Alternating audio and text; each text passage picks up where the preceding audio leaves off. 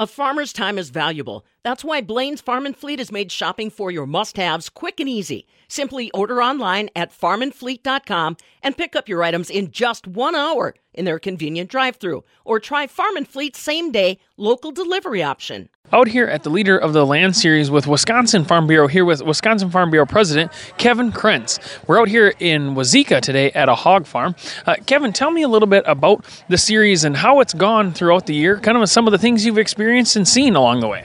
Yeah, we've really highlighted uh, a diversity of our membership, large and small operations, uh, organic, conventional. We looked at dairy farms. We looked at uh, here we're at a hog farm. We looked at crops.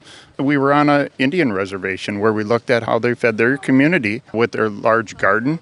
Uh, we looked at uh, a potato farm that really looked at the uh, technology that they use in Central Sands to really monitor water that they put on and optimize every every ounce of it.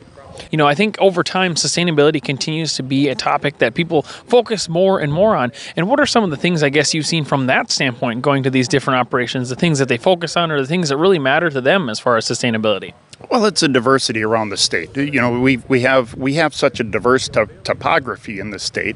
Number one, and and all of our different uh, farming operations are so different and, and unique in its way. And that's what made this series so unique. That we're, we're try, trying to highlight. There's more than one way to be sustainable. And when we look at some of these generational farms, and you heard it today uh, with with him and his father, and and how he's done it differently, and how they continue to learn and get better over the generations.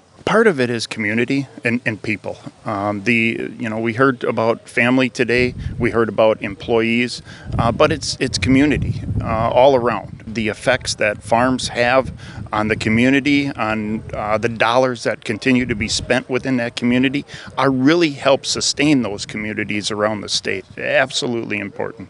Now let's talk a little bit about you know the education side of things. Why do you think it's so important that people kind of I guess learn about the different aspects of Wisconsin agriculture and you know sustainability in a lot of different ways?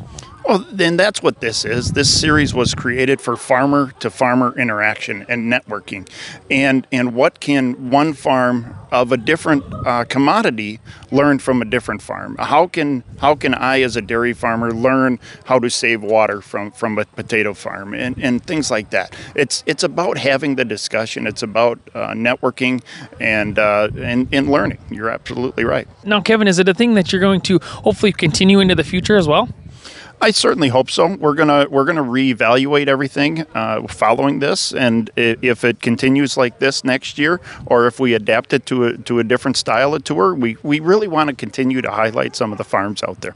Awesome. Alrighty. Well, out here today at Roth Feeder Pigs in Wauzeka, Wisconsin, out here with Kevin Krentz, the president of Wisconsin Farm Bureau. For the Midwest Farm Report, I'm Aaron Zimmerman.